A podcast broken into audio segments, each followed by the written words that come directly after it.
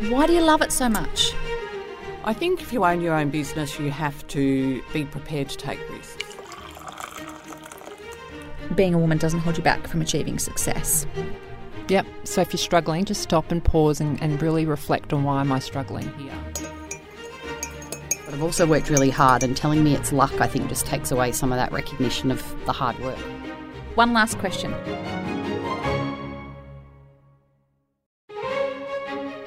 Welcome to Tea with the Queen, a show where I talk with some of my favourite go getters, inspiring and courageous women in leadership and business. I'm your host, Emma McQueen. I'm a business coach, executive coach, author, and speaker, and for 20 years I've been working with women to unlock their potential and get paid their worth while doing work they love. Tracey Mylecharane isn't your typical lawyer. Well, she used to be. For years, she worked in one of those traditional law firms, sleeves rolled up, battling it out in court over litigation and disputes. Disenchanted, she started out on her own, and today lives by the mantra that prevention is better than cure. Today, she helps business owners and entrepreneurs put their houses in order so they don't fall foul of the law. And the word's getting out. She has her own podcast, a heap of resources on her website, and a small business course she calls The Empowered Entrepreneur. Yep, by helping businesses grow, her own practice is thriving. I love this chat, and I'm sure you will too. Tracey, welcome to Tea with the Queen. It's so nice to have you here. Thank you, Emma. I'm so delighted to be here and thank you for having me.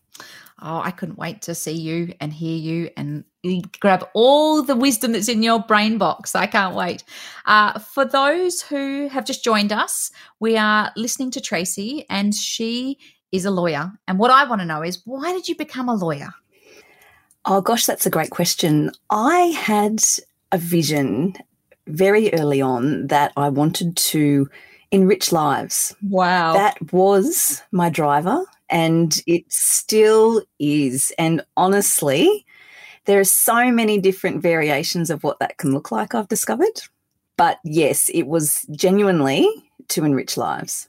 Wow. I'm a little bit speechless on that. Maybe the next question will help us. So you climbed the proverbial corporate ladder, law ladder, really. You're a partner at a prominent law firm in Canberra for six years. What was that like? In a word, intense. it was incredible. It was a time where I had no life outside of the law, which meant it was perfectly possible. So I certainly believe that women can have it all, but I formed the view that just not all at the same time. Yeah. And I discovered that throwing myself into my career, boots and all, was a fabulous experience. And so I was able to climb that ladder and I was able to tick all the boxes and do all the things. But it was intense and it was all consuming. Yeah. So it, it got to the point where I thought, oh gosh, now what? Yeah, that's exactly how I felt when I was working with my last corporate organization. I loved it because when I started, I was single. By the time I left, I was married and had babies, and it just changes a whole stack of things. And I agree, we can have it all, just maybe not at the same time. Exactly. So, did you become disenchanted with the traditional law firm way of doing things? Is that why you set up your own practice? It is, actually. That's a really nice way of capturing it. So, as I say, I reached a certain point and I thought, gosh, now what? And then I was lucky enough to fall pregnant with my first child. I have two, with my first child, who's my little boy. And I genuinely thought, three months maternity leave and I will be back. And I had dates in my calendar as to what that might look like, which is so typical of me diarising and planning and all of those things. And I had this one diarised too. And I thought that's fine because not only was I a partner in the firm, I was running the firm plus a really busy litigation practice. And I thought, no, no, this is fine. I can do all the things. And the disenchantment really came when my little boy was about two or three weeks old. And I made a decision just like that. I can't do both of these things all at once. Something's going to give. Best not let the parenting be the thing that gives. So I made the phone call and said, I'm out and I'm not coming back ever. And I had no clue what I was going to do, but I just knew that traditional law practice was not what I was going to do whilst trying to juggle the whole being a new parent thing. So I did. It was at that point that the disenchantment really set in because I thought, how are we supposed to do all of these things? How are we supposed to do it? And I decided that, in fact, I wasn't going to be able to do it. So let's just take a step back and think about it. And it was from there that I really started thinking about other ways of doing the law and other ways of fulfilling that um, that real driver I had, which was to enrich lives. How could I do that with this little person? And then 18 months later, another little person. How can I how can I do that? Wow. I mean, for you to have that clarity at two or three weeks after having a newborn, I think I was still in the fog for like months and months. well, um, I was on a timeline, you see. So it was very, um, I was very focused always on the timelines. And I suppose in law you need to be, otherwise there are consequences. But I was keeping an eye on the timeline and I thought, gosh, if I'm this clueless at two weeks, because let's be honest, um, new parenting, no clue. If I'm this clueless at two weeks, I don't think this is going to crystallize in time for me to get back into the full swing of things in three months' time. It was just, it was a no brainer. It was just one of those aha moments, crystal clear, no brainer. I'm not doing that. I love that. I love that you were just actually so. I mean, it was driven by deadlines and the fact that you only took three months off in the first place It's interesting to me. it is now. of uh, Oh, course. yeah. Oh, we're all experts in hindsight. It is it's it's hilarious now, but at the time I thought, no, that's plenty. No, it's not. And the thing is, completely contrary to my personality and my nature, I had not a clue what I was going to do when I made that phone call that day saying I'm I'm out. Not a clue. No idea. I just had faith that I'm doing the right thing. Oh, I love that. You just stepped out in faith. Tell me, do you feel like you have more freedom now that you're running your own gig? I do actually. But I say that after probably 12 months of not. So when I did make that phone call and left, and I had faith that I would land on my feet somehow. I did, in fact, and I was offered a teaching opportunity at ANU. So I taught law there for five years, whilst having these two little people and, and getting my head around what that was all like. And it was at that point that I discovered what freedom actually was, or what it meant to me, which was time. And at ANU, when I was teaching there, it was virtual, which meant I could be teaching and I could do my marking at 2 a.m. if that's when I was up feeding or, or whatever I was doing. I was teaching virtually, which meant I could just, in true me style, diarise and schedule my entire life around the little people and, and the teaching schedule. Freedom was something that I thought my business, my own law practice. Let's start my own law practice. Let's do it my way. So I'm all about do law differently. And that will give me all the freedom. Now it does. I'm two years in, two and a half now, and now it does. But I can honestly say I think that's probably only come about in the last couple of months because for the first couple of years, it's all in and it's relentless, doing all the things and all the self doubt and all of those things. But my secret source has been in the last couple of months, after much persuasion, I convinced my husband to become a house husband. Yay. So now I have support at home, proper support, not just husband gets home and unpacks the dishwasher, proper support, which allows me the freedom in my business. So now I genuinely do feel like I can carve out that time because there's more time on on those other days to do things. I love that. I think in my first year, when I stepped out, because I've been in my own business for, for almost five years, the first year I worked my butt off doing all the things. And we had a really good financial year, but my husband sat me down at the end of the year and he went, "Hmm, honey, I'm really proud of you, but I'm just not sure this is sustainable. Aren't they wise sometimes? They can be so wise. Very annoying. I've never told him he was right. I'm like, No, I don't. I'll think about it. Don't do no need to do that. We keep that between ourselves. That's right. Yeah. Okay. So that makes sense. So I think anyone who's going into their own business, I don't think it's all unicorn and rainbow straight up. I think it takes a few years to get systems and processes and policies and all that kind of stuff in place before you can actually sit back and go, I can have a week off or I can have two weeks off. Yeah, absolutely. And I think also having the faith and staying focused on the why certainly helps, I think, through those periods. It certainly helped me and lots of clients that I work with. I work with lots of small business owners and majority being women in business. Everyone goes through it and we all need to support each other, I think. And I have found that really valuable that level of support, I've got to say, is not support that I ever had when I was working in a partnership or, or in other law firms. It's phenomenal. The community of women in business, particularly online and virtual businesses these days, it's amazing. It's been a real game changer. Yeah, it's so cool. I love that it's that the gig economy is getting a good run, and I love that it's getting a good run by females. I would personally like to see females earning a little bit more, but that's my own thing. I think we under sell ourselves and we don't charge what we're worth. And so I would love to see us just bringing that up a bit. But I agree. Now's the time, right? My next question was about who do you help? But you've already told me you help basically women who have their own businesses. Any particular sizes, any particular types of businesses? Service based business mainly and small business. So, women, usually it's women um, who have been in business for less than five years and it's small business. And so the women I tend to attract, or the, or the women that I'm fortunate enough to connect with and, and, be able to collaborate with and work with in their business, are women that they're smart, driven women who prioritize themselves. And that's where I come in because I've, what I have found is that the clients or the women who don't necessarily prioritize themselves aren't prioritizing the business and therefore they're not wanting to collaborate with their lawyer. But they come back because they realize later, actually, I'm important and we do need to get this right. So um, it's really delightful when when um, I team up with business owners because there's so much we can do together. Oh, that's so interesting that if they don't see the benefits of working with a lawyer, that they also may not see the benefits of managing their business well. Yeah, indeed. Indeed. It's all about prevention being better than cure, in my view. Yes, I know you keep saying that. I keep saying that. And it's something that I really have harnessed because the majority of my career in legal practice was all was spent in litigation and dispute resolution. So at the tail end, when things have gone wrong. So that's why I say we don't need to end up there, people. It can be avoided. I love it. Yes, I love it. A lot of people start their businesses perhaps as a side hustle, could be a hobby, and in the beginning they don't think too much about ensuring all their T's are crossed and their I's are dotted. Would that be fair to say? Absolutely, without doubt.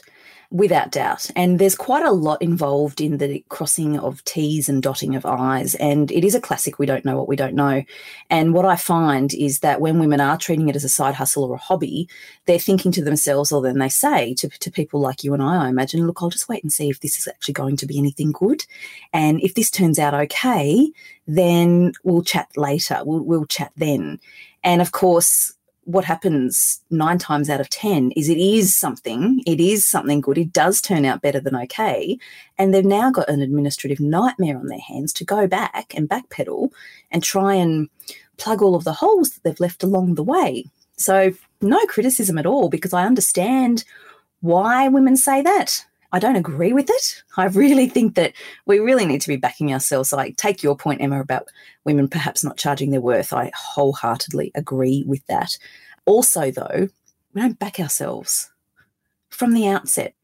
What I'm seeing lately is there are more and more women coming through or getting in touch, and they are starting out going, Right, I'm going to do this once and once only, and I'm going to do it properly. Love that that's just heaven on a stick because we have got time to put those solid foundations in place. And guess what?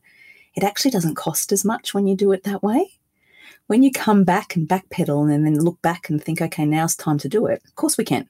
But it takes more time and it does cost more ironically, because that's what we're trying to avoid in the first place, isn't it?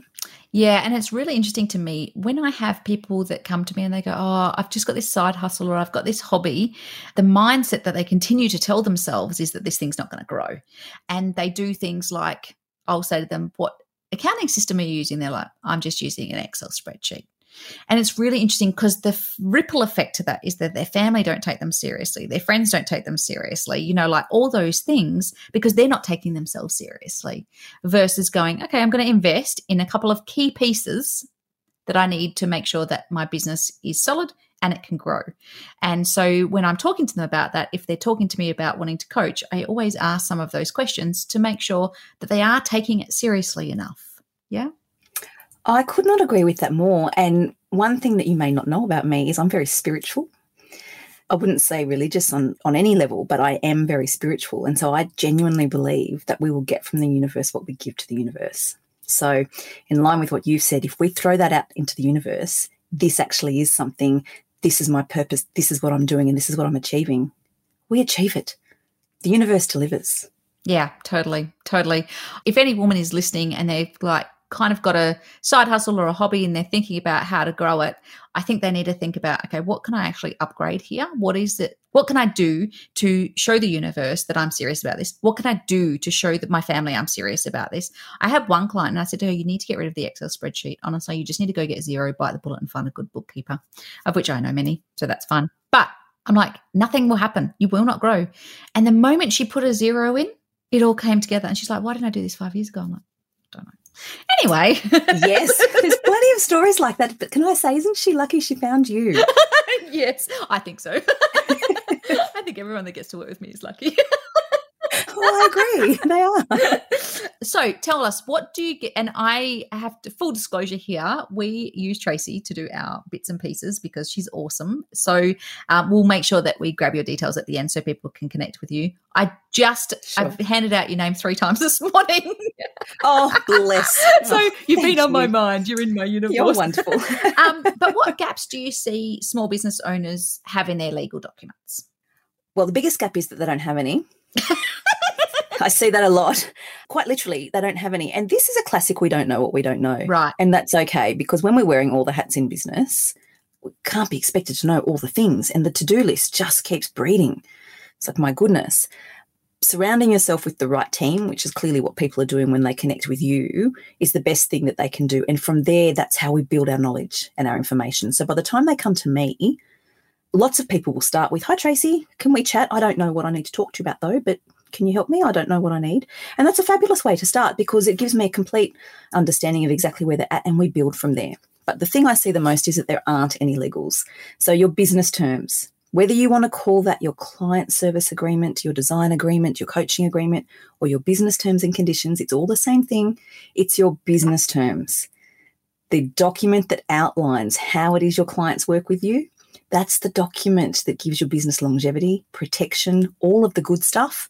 And that's the document that sets out those expectations between the business and the client to really set up a foundation for, for a really mutually satisfying relationship. That's the biggest gap. So is it is it a gap or is it just a happy coincidence that it's a blank canvas? Oh, well, they've got lots of other things in place, you see. So, and some people, so the next tier down from that is when people copy and paste from somebody else's.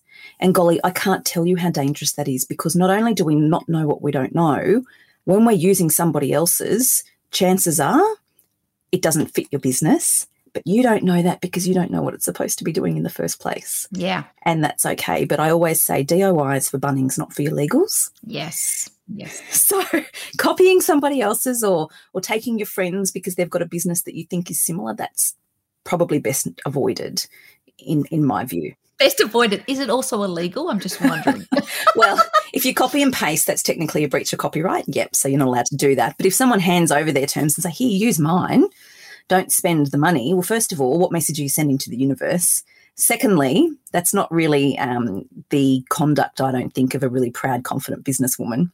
And third, you don't know what they're doing. And when your client reads it, what message are they getting? I'll give you a really quick example. Um, really great. A, a, beautiful client of mine sent me her documents, and these were some website terms and conditions, which are also important, but next in line to the business terms and conditions. And she's an absolutely amazing life coach. And um, we read through the terms and conditions, and they were talking about dietary requirements and catering. She didn't realize because she'd copied and pasted them from someone's that she thought looked good food intolerances and catering were wholly irrelevant to her business. So it was, yes, we laughed. But that's just a really classic example. And other clients have used um, terms and conditions that are applicable for California. But we're here and they're not international. So it's things like that that you don't necessarily understand what you're looking at, but you can bet your bottom dollar that someone that reads them is going to identify it. And then all of a sudden, that professionalism and that reputation you're building in your business has just gone down the drain with that person. Well, and that's a great segue into I asked you this question the other day. Do people read them? Because I didn't think they did, but what's your view on it? They didn't used to. They do now. Things have changed. They do now, particularly when you get them done properly, like yours, Emma, and they they're branded and they are an extension of your business. They are professional and you're proud of them. Those documents, yes, people are looking forward to reading we can find you some traditional lawyers that will give you a printout 42 page document that will make your stomach churn every time you print it out. I don't do that. You don't want it. We don't want that. But the, the ones that we use now, they're easy to read, they're attractive, and they're they're punchy. So people are reading them. And with the digital age that we're living in, terms and conditions and privacy policy is important on websites and online shops. People are reading them. Mm, interesting, isn't it? What do you think's changed? What do you think shifted from people not paying much attention to now they're paying attention? Commonality, it's becoming so common, and knowledge. Cybercrime's a thing. Identity fraud's a thing. I'm not going to hand over my details or make my booking.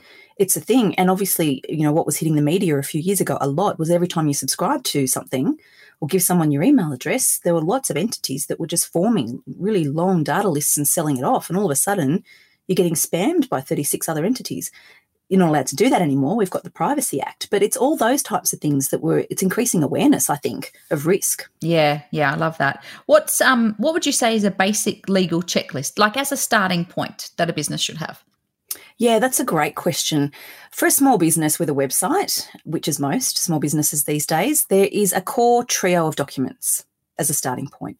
Your business terms and conditions, which we just chatted about, your website terms and conditions, and your privacy policy. They are your core trio of documents. And not only are lawyers like me going to tell you all the benefits of having it, there is such a thing in this country called the Australian Consumer Law. It's not just for returning a toaster to Harvey Norman if it doesn't work. As a service provider, we have obligations and we need to know what they are and we need to meet them. And we can't do that unless we've got those three documents in place and know how to use them and of course the Privacy Act, which governs the privacy legislation. Well, that's the privacy legislation which governs how we deal with personal data, um, which interestingly is currently under review. So this is a watch this space because there are lots of exclusions in the Privacy Act for small businesses at the moment, but there is a submission that they should be removed. So not only is it soon going to be best practice for all of us small businesses to have our privacy policy prepared in a certain way and disclosed, pretty soon it's going to become a legal requirement. Oh, that's interesting. So you're getting ahead of the pack.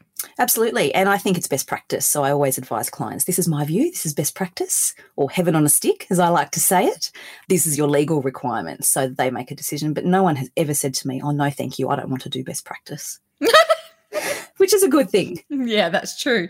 I mean, there are some things which I cringe at around when people come to me and they're like, oh, I'm thinking about joining a business partnership, my heckles go up a bit because I'm like, can you just document it? I haven't been paid for this. My heckles go up because I'm like, oh man. And there's there's some certain things that I just think, ah, someone might come to me and they might go, yeah, I wanted la la la la. I'm like, oh, do you have a business plan? And they're like, no. I'm like, mm. yes. Uh, so just on that i'm sure that happens to you a lot i'm sure there um, you have got great stories to tell but what about just about paying on time so any tips to make sure clients pay on time what does it come back to I so love this question for so many reasons. I'll answer the question first and then I'll tell you why it excites me so much. It comes back to your business terms and conditions. That's your start. So, yes, I've got lots of great stories and lots of experiences where I need to dig clients out of holes. That's what I do. I prefer prevention's better than cure, but we're not in a perfect world. So, I'll always dig people out of their problems and I'll always help them recover those monies. It's a whole lot easier if you can present me with your business terms and conditions or your service agreement or whatever it is that governs the relationship. First tip have those and have them tailored to your business. Know how to use them. If you don't know how to use them, you're not helping yourself. The second is to have good internal systems and processes in place. That relates to knowing how to use your business T's and C's and invoicing in accordance with them. So that's the second tip. And the third big tip is know how to deal with changes or variations once it's started. So if a client comes and wants to make a little bit of a tweak to what it is that you've agreed to do, know how to deal with that. Text messages and phone calls are very risky because it's opening you up later when you do issue your invoice for that client to say, oh, but I thought this. I didn't realize you were going to invoice me that much. I didn't realize you were going to invoice me now. And then it just all becomes a complicated mess from there. The reason I find that a super exciting question is because I've just launched a new course and it is harnessed on how to get paid. Getting Paid Made Easy, it's called. It's so good. I have been working on it full on for a couple of months now to get it just right. And um, that's going to be launched very soon. And it goes to the heart of what we've just talked about because let's be honest, without cash flow, we don't have a business. Totally. Cash is queen. Yes, yes, that's right. I like that. I like what you did there. thank you.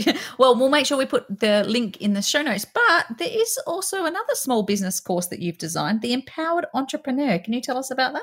Absolutely. That is a passion project, and I've launched that once.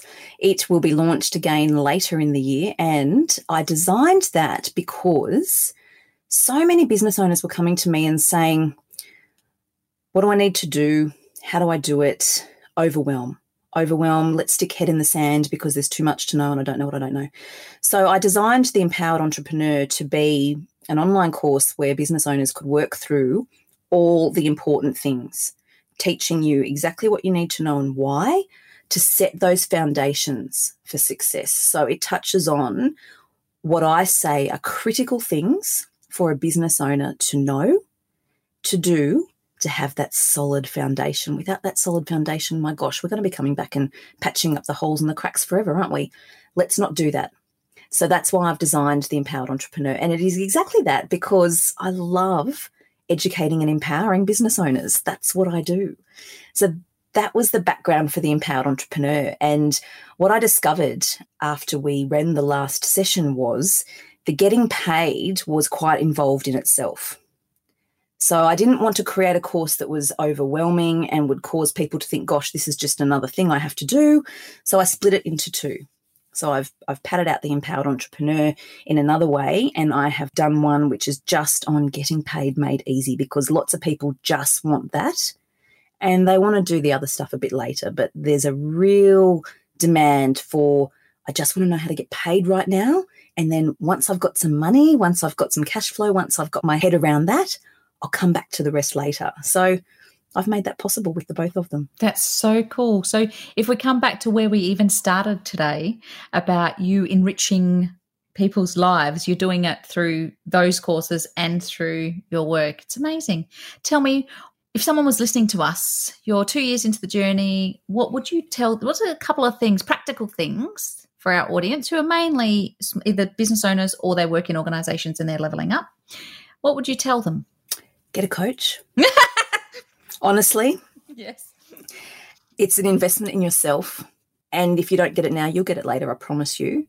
Don't wait. Get a coach. And just for my audience, I did not pay her to say that. No, you didn't, and we we haven't even talked about this. Um, but honestly, hand on heart, I would say that. And the second thing I would say is back yourself, because the rest falls into place after that. Backing yourself is pretty hard to do sometimes, isn't it? It is, but that's where the leap of faith comes in. I think boots and all. And I know that it can be terrifying, but so much comes together afterwards. Yeah, it so does. It so does. What's the question that you had hoped that I would ask in this interview that I haven't asked you, Trace? Oh, gosh. You put me on the spot now. um, I can't think of one. I've loved this chat. It just, this is this sort of wholesome conversation which really captures why I do what I do and that's what I enjoy the most is that because the, it's about the journey for me and I feel privileged to be able to enrich lives of others. I feel privileged to be able to collaborate with my clients because that's what it is. It's a collaboration working together to educate and empower them to go forward and succeed in their business. And so just having the opportunity to chat about that's been really lovely. Oh, you've been awesome. And for those people that would like to find out a bit more about you, or where can they find you? They can find me on Instagram. I'm at TM Solicitor. They can also find me on my website, which is tmsolicitor.com.au. And all the details of what I do is on there, and the details of the courses are on there too.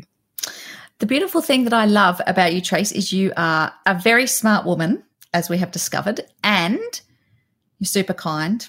And I love that. I love women that are generous and they give and they, you know, like it's not all take. It's just you are just super generous with your time. You're super generous with your intellect. You're super generous with your clients. And I know that because I am a client. And that's something that women need to kind of grasp and go, you know what? It's good to be generous because it will come back. But that's not why we do it, right? That's, I mean, our Team McQueen's values are about kindness and generosity.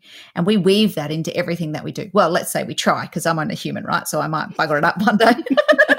but that's what we try and do. But uh, I think my affinity with you is that we're kind of kindred spirits in that way. And I love that about you. And we love working with you. And we wish you all the best for the next two years. I can't wait to see what happens next. Oh, thank you so much. That's so kind. You've just, I can't even say made my day. It's much bigger than that. That means so much. Thank you so much. I really appreciate that, Emma. I'm just so grateful. Oh, you are so welcome. Thank you so much for our chat. It's been awesome. Come back. Come back to Tea with the Queen. Can't wait. I'll be here. Thank you so much. It's been a pleasure.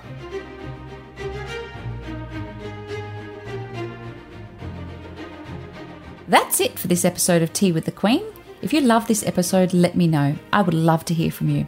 And you're very welcome to leave a review on Apple Podcasts. If you want to contact me directly, all my details are at my website, emmamcqueen.com.au. I look forward to your company next episode. I'm Emma McQueen. Thanks for listening.